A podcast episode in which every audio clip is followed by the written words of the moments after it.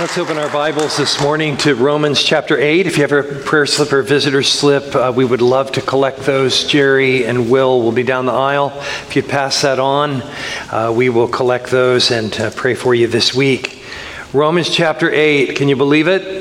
It's uh, been a journey, hasn't it? Before we dig into the text, I just want to mention something that we pray about every week around here, and that is for revival in this land revival in our hearts, revival in our church, an awakening to the things of God. And um, perhaps you've been following the, for the last 10 days or so, the spiritual awakening on the Asbury University campus, a small Christian college in Wilmore, Kentucky. I went to school just a few miles from there. And um, Asbury held their regular Wednesday chapel on February 8th, and it the service has continued even to, to this day. Other campuses are reporting students gathering for prayer and worship and calling on the Lord. And during that February 8th um, service, uh, there was a call for a confession of sins, and at least 100 people fell to their knees and bowed at the altar of students, professors, and many who have traveled to Asbury in recent days have heard some encouraging reports, as well as some that aren't so encouraging. Um, yes, we we're called to be discerning. I certainly want to be that. Biblical, we want to be that. Um, yes, uh, there's always danger in events at, like at Asbury for the bizarre and the distracting. Um, we note that. But shouldn't our longing be that God's words spread rapidly and hearts be changed? We should pray for those who lead the movement and uh, pray that the Holy Spirit would lead many to Christ and that genuine revival would break out there and everywhere uh, that would sweep this land, bearing fruit of the gospel, uh, the fruit of, of changed lives and submitted to his word, the fruit that remains, as Jesus spoke of in John 15. My friend David Cranford, who pastors First Baptist uh, Ponchatoula, said, uh, this week online shootings on one college campus, but revival on another campus. Oh God, may the latter overtake the former. Amen. Maybe so. So, Romans 8. Um, Romans 8's been called the most uh, wonderful chapter in the Bible. It begins with no condemnation for those that are in Christ Jesus, verse 1, and it ends with no separation from the love of God for those that are found in Jesus Christ. The wonderful bookends in this chapter, in the midway point in Romans. And so, in my reading this week, commentators have given superlative after superlative of this incredible chapter. The Puritan Thomas Watson referred to it, verse 28 in particular, a divine cordial which is a word we don't use often, but it's a comforting and pleasant uh, tasting medicine. Um, James Boice declared it to be the greatest chapter in the Bible. So these 39 verses in Romans 8 rightly receive the praise because these verses capture more than any other in God's Word the redemption found in Jesus Christ.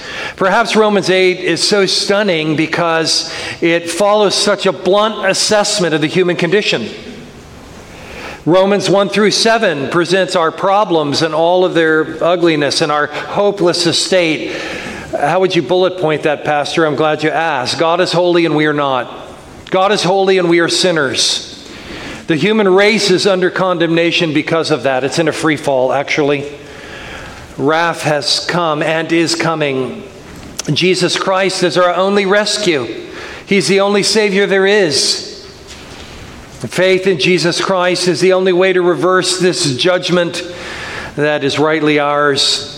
Each one of us face. Uh, faith in Him brings a legal declaration that the way for my sentence to be reversed in the courtroom of heaven is by faith in Jesus Christ and by trusting in what Christ has accomplished on my behalf. God credits His righteousness, and I'm declared forgiven, justified, redeemed in the courtroom of heaven by the blood of God's Son. Romans 8 captures the glorious message of Christianity. There is therefore now no condemnation for those who are in Christ Jesus. And that really is the essence of Christianity. I'm not condemned because of Christ, I am free because of Him. And so, my purpose this morning is to take us on a journey, a panorama of this mountain range called Romans 8 and to look at this glorious mountain range, which will prepare us to scale the heights of a verse by verse study over the coming months. I'm praying this section of Scripture would deepen us as a church, and that as we grow in our love for God, that we would have overflowing joy, that we would have um, greater boldness and boundless hope as we live for Christ in our generation. So put on your mountain climbing gear, and let's, let's start the ascent. Romans 8. I want to highlight seven things. Seven. Seven points, Pastor? Yep seven of them. The first is no condemnation. Romans 8 1. There is therefore now no condemnation for those in Christ Jesus. Romans 1 through 7 communicates that because of sin, sin we know in Adam, we are sinners by birth, by nature, and by choice. We live in a world that's under God's righteous condemnation. But that's not the final word. God, from the very beginning, all the way back in the Garden of Eden, sent a word of hope that there would come a gospel, good news to reverse sin's um, treachery and devastation. This, this verse sets the tone, actually, in Romans 8 1. It sets the tone of what the, the chapter communicates that in Jesus Christ, I am not condemned. What condemns us? That's not hard to find. Our conscience condemns us. Past guilt drags stubbornly in our lives at times. Um, present failures. Who doesn't feel that on a regular basis? Whether it's parenting or job performance or just what goes on in your heart and the way you interact with other people. O wretched man that I am, the Apostle Paul said, who shall deliver me from this body of death? Praise be to God through Jesus Christ our Lord. So, this word condemnation is it's a heavy word. It, I mean, a decision against someone, a, a condemnatory judgment. The gospel of Jesus Christ, what God has done through the sending of his Son, his life, death, burial, and resurrection is good news and it brings the lifting of condemnation. So in Jesus Christ today, you are not condemned. If you are in him, you are not condemned. In my reading this week, I was awakened to this idea. The world views the church in totally different categories than we find our identity in the Bible. Um, the world values Christianity based upon what we can bring to the table that might benefit other people. Fair enough. We are to be concerned about human need, but that's not our charter. That's not our primary charter. We were saved for good works, and that should be the fruit of our life. The words that we speak, the way we invest our money, the generosity of our heart, our burden for others to love our neighbor as ourselves but let us establish right here that the charter of the church is to bear witness to the gospel of Jesus Christ. It's the truth. And so the world's really not interested in understanding what's true and false. The, the world asks, so what are you going to do about making housing more affordable? What are you going to do about the homeless problem to justify your tax exemption status? And we kind of feel a reeling with that. It's like, man, I got to get busy. And indeed, we should have eyes for love and good works.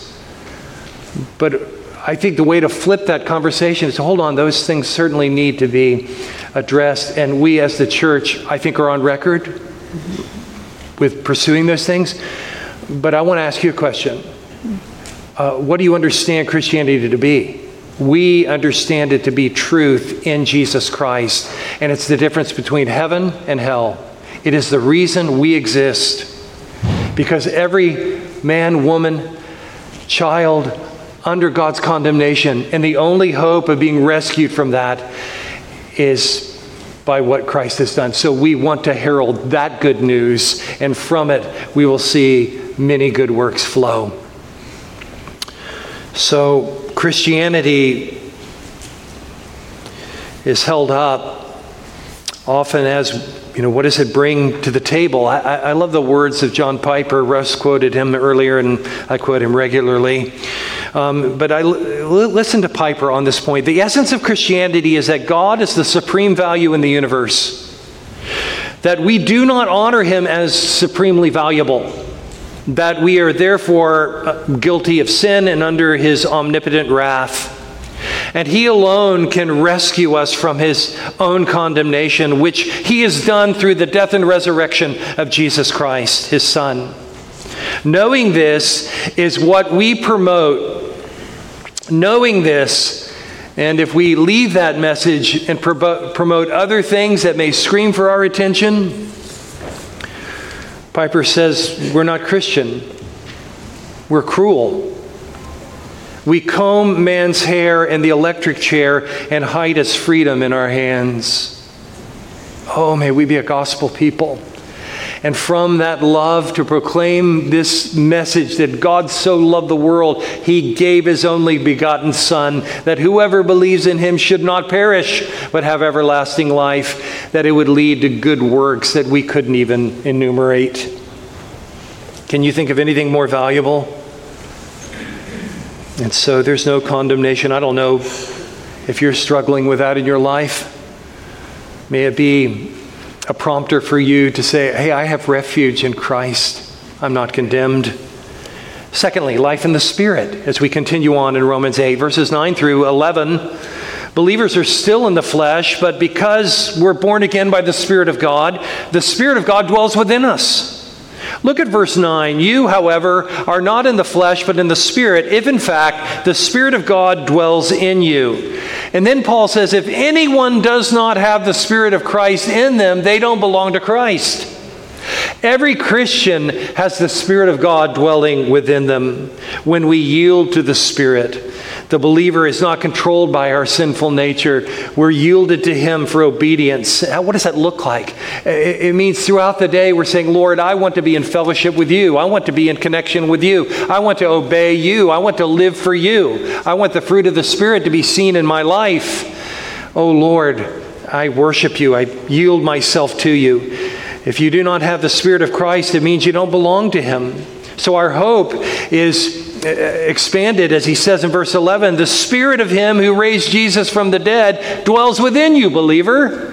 Think of that for a moment. The, the power that raised Jesus Christ from the dead dwells within every believer, that we might have power to live the Christian life.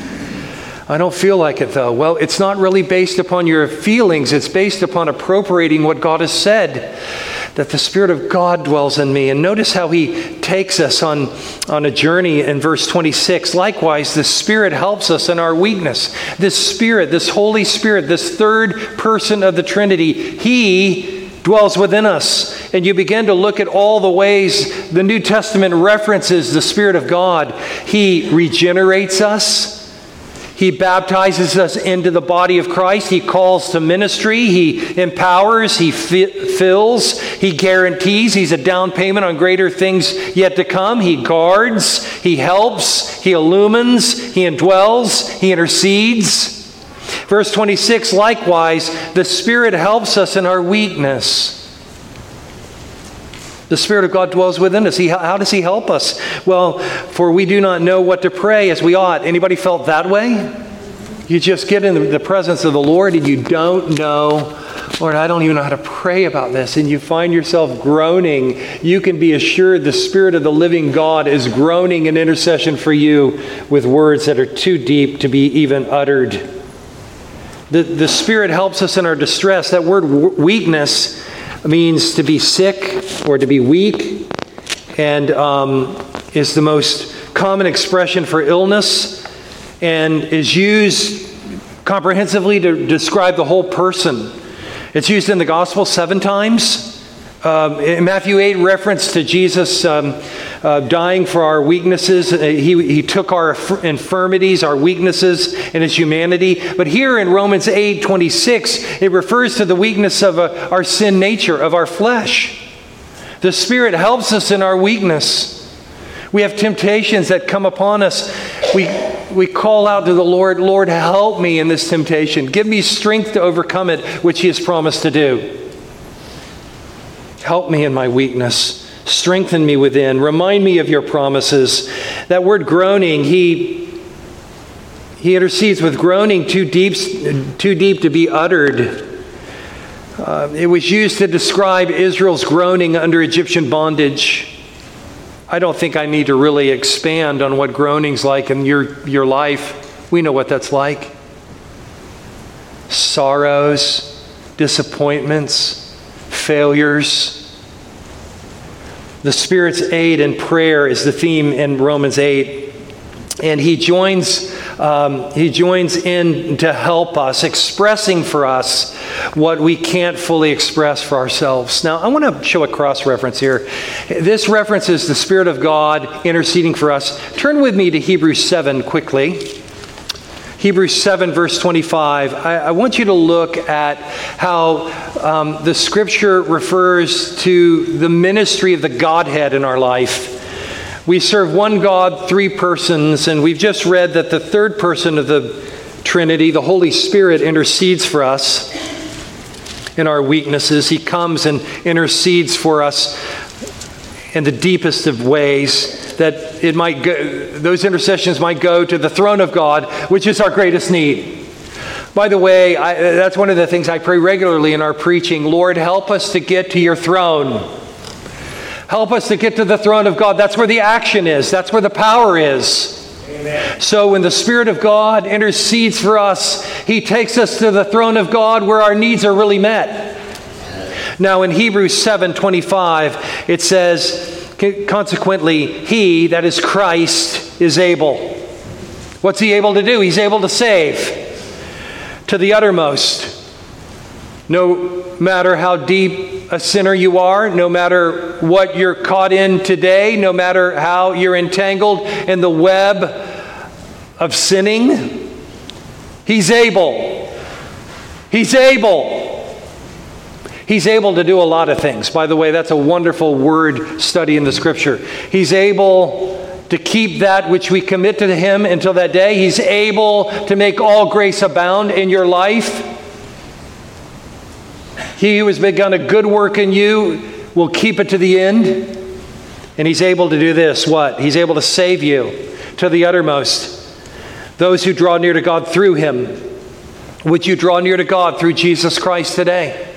He is the way, He is the truth, He's the life. No one comes to the Father. No one gets to the throne of grace except through him. But notice what it says here since he always lives to make intercession for them. We have the Spirit of God dwelling within us, making intercession to the throne of God in our deepest weaknesses, in our deepest troubles. And we have the, the Son of God interceding for us before the throne of God, you think he gets his prayers answered?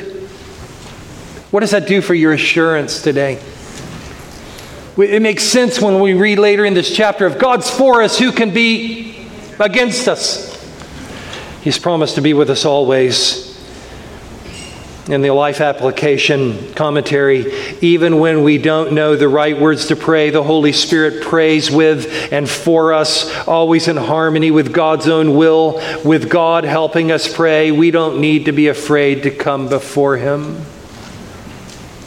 Don't be afraid to go to the Lord. Oh, Christian, do you find yourself living in defeat because you go a hundred places but to the throne? Maybe your thinking's wrong. He doesn't want to hear from me. He's against me. Nothing could be farther from the truth. You live in a state of no condemnation, and He invites you to come to the throne of grace boldly that you might receive mercy. Number three, we're adopted into God's forever family. True assurance is the reward of tested and proven faith.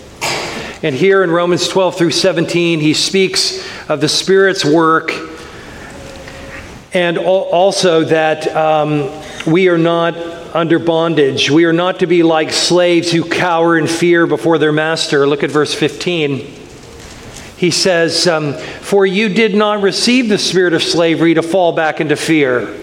But you've received the spirit of adoption as sons. This is another beautiful aspect of God's salvation.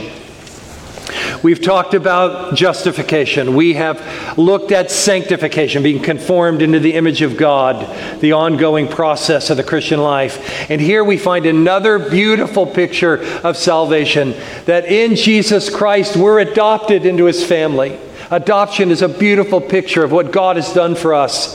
So not only do we have the legal standing that we are declared righteous in the presence of God, we have the familial, we have the, the, language of family that we are received as a son, as a son of God. And so, for, for that reason and foundation, we're to call unto him how? We're to cry out, Abba, Father, that Aramaic expression of endearment as a child calls out for a loving, caring father. Maybe that whole issue of fatherhood's a struggle for you. You had a bad dad. You could list his failures and his pain that he's inflicted very efficiently. Would you allow the scripture to flip the script on that nightmare? and would you allow your mind to take in that He's a good, good Father?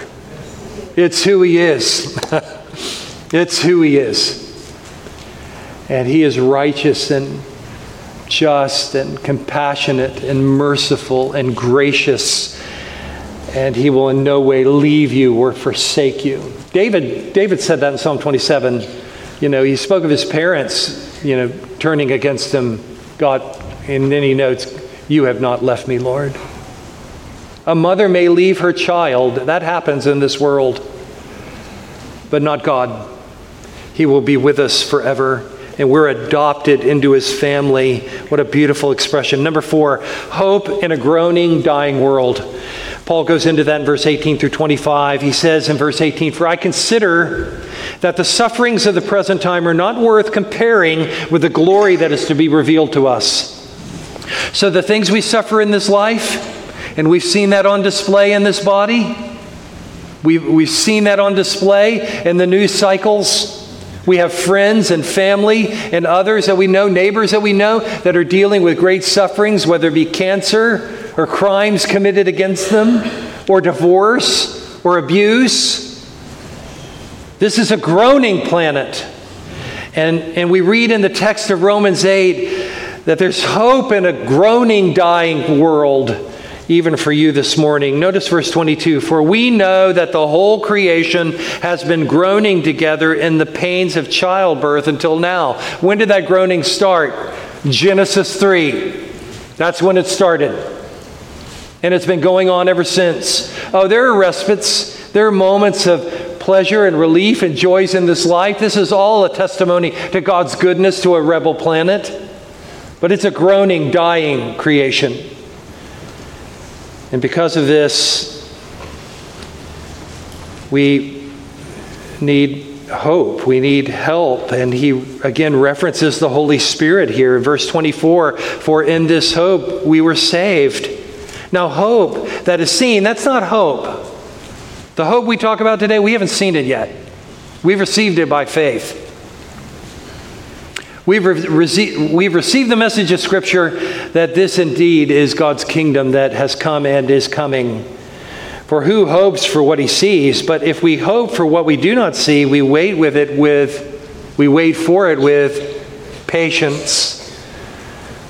It's a living hope. It's not a roll of the dice. And this is our destiny. We have a calm assurance that whether we live or die, we're the Lord's. In fact, he says in verse 28, we know something. we know that all things work together for good for those who love the Lord, for those who are called according to his purpose. That is a tremendous hope in a dying planet. Fifth, the golden chain of salvation, 29 through 31. 29 through 30. The golden chain of salvation, God's sovereignty over his salvation. Paul makes this abundantly clear. He says, For those whom God foreknew, he also predestined to be conformed to the image of his Son in order that he might be the firstborn among many brothers. And those whom he predestined, he called. And those whom he called, he justified. And those whom he justified, he also glorified. Theologians call this the golden chain of salvation. Amen. It begins with the foreknowledge of God. Before the foundation of the world, God set his affection to save a people for his glory. Charles Spurgeon once said, You may disagree with the word predestination, but you will never be able to erase it from your Bible. So let's cinch up our belt and say, God, help us to understand this doctrine moving forward. He foreknew, let me back up to that. This foreknowledge is not a forecast. so maybe you're thinking, oh, yeah, that means that God looked down the corridors of history and he saw who would believe and so he knew that in that way, but that's not what that means.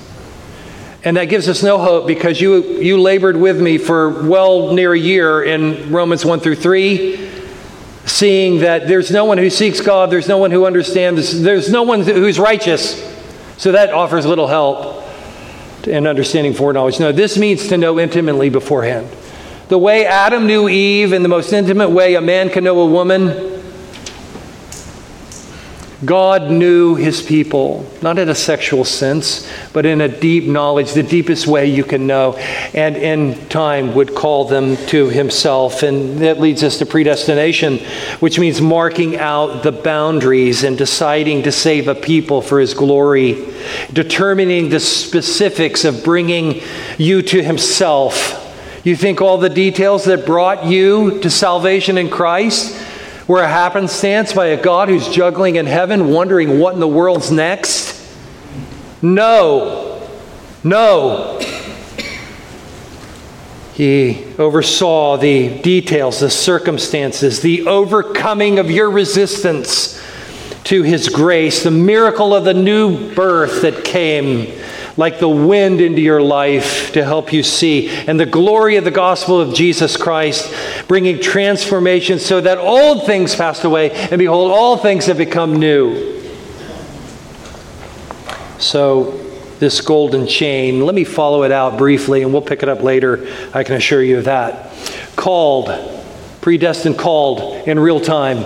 God calling people to Himself. There's a general call of the gospel which we should do to all nations. And we've heard a great challenge here this morning on taking the gospel to all nations. So let me just say any view of predestination, any view of election, any view of foreknowledge that somehow defaults to say, well, it really doesn't matter if we pray, it really doesn't matter if we send missionaries. God's in charge, needs to be ruled out of order right now because that's not what it should produce in you and, and me. Called is the effective call of God that reaches your heart and calls you to himself and is effective in bringing you to salvation, justified, declared righteous by faith in Christ alone. But notice how he says glorified. This is extending out the, the, the um, the aspects of salvation. Glorification happens when? When we leave this world and we enter into the presence of God with a resurrection body, we will be glorified.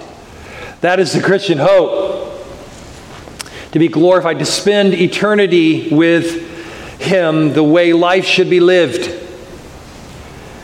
But notice Paul references it in the past tense. Will be glorified. Why would he put it in the past tense?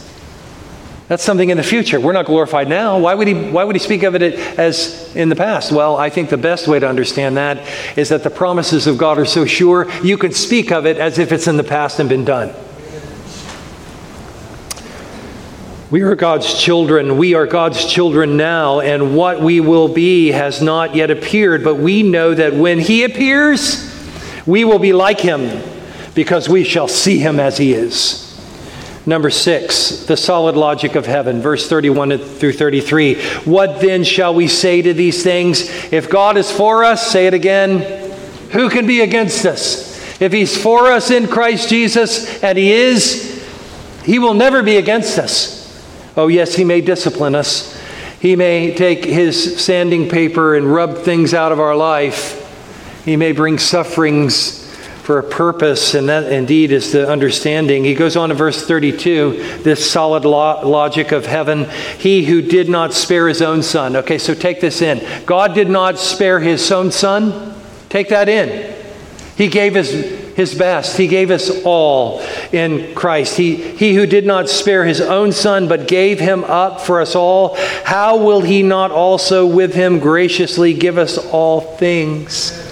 Oh, doesn't that speak of the love of God to us and caring for us? Who shall bring a charge against God's elect? Verse 33 Not a single person, not a single being and have it stick. Number seven, you were wondering if I could do it in a half an hour. You were, I could tell. Number seven, absolutely nothing can separate us from the love of God in Christ Jesus our Lord.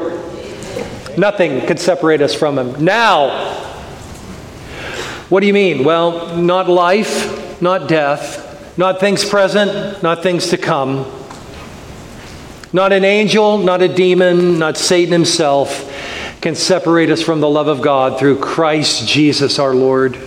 What a refuge, friends. What a friend we have in Jesus. No guilt in life, no fear in death. This is the power of Christ in me. From life's first cry to final breath, Jesus commands my destiny. No power of hell, no scheme of man can ever pluck me from his hand till he returns or calls me home. Here in the power of Christ, I'll stand. May it be so. I read something by R.A. Torrey, a man of scholarship and devotion in the previous generation. He said, Even though no one else seems to be following Jesus, you be sure to follow him because he'll take you home. Would you bow with me in prayer? Our praise team's going to come. May this be a time where we confess our sins to the Lord. May we stand on the promises of God our Savior through Jesus Christ. May He have complete control of our heart. May we bow to His Lordship. Maybe you've never received Jesus Christ as your Lord and Savior, and you've heard some compelling promises offered today from the Scriptures. Would you acknowledge your sin before God? Would you confess your need for what Jesus did on the cross, where he was your substitute to pay for your sins once and for all? Would you receive this wonderful Savior, the Lord Jesus Christ, into your life, turning from your sins, repenting of your sins, and trusting in him completely? He will save you. He will save you. He will come into you. The Spirit of God will rest within you. Would you call out to him today? For whoever calls on the name of the Lord will be saved. Maybe you, you are a believer, but you're dealing with some condemnation, maybe self inflicted, maybe your conscience is troubled, maybe you've got things that have stacked up in your life. Oh, he does not want you to carry those. Would you call out to him? Lord, forgive me. Forgive me. Give me a new beginning today in your grace. Help me to rise and walk, to live for you. Father, lead us in these moments. They are yours, and we surrender ourselves to you in Jesus' name. Amen. Let's stand together as we sing.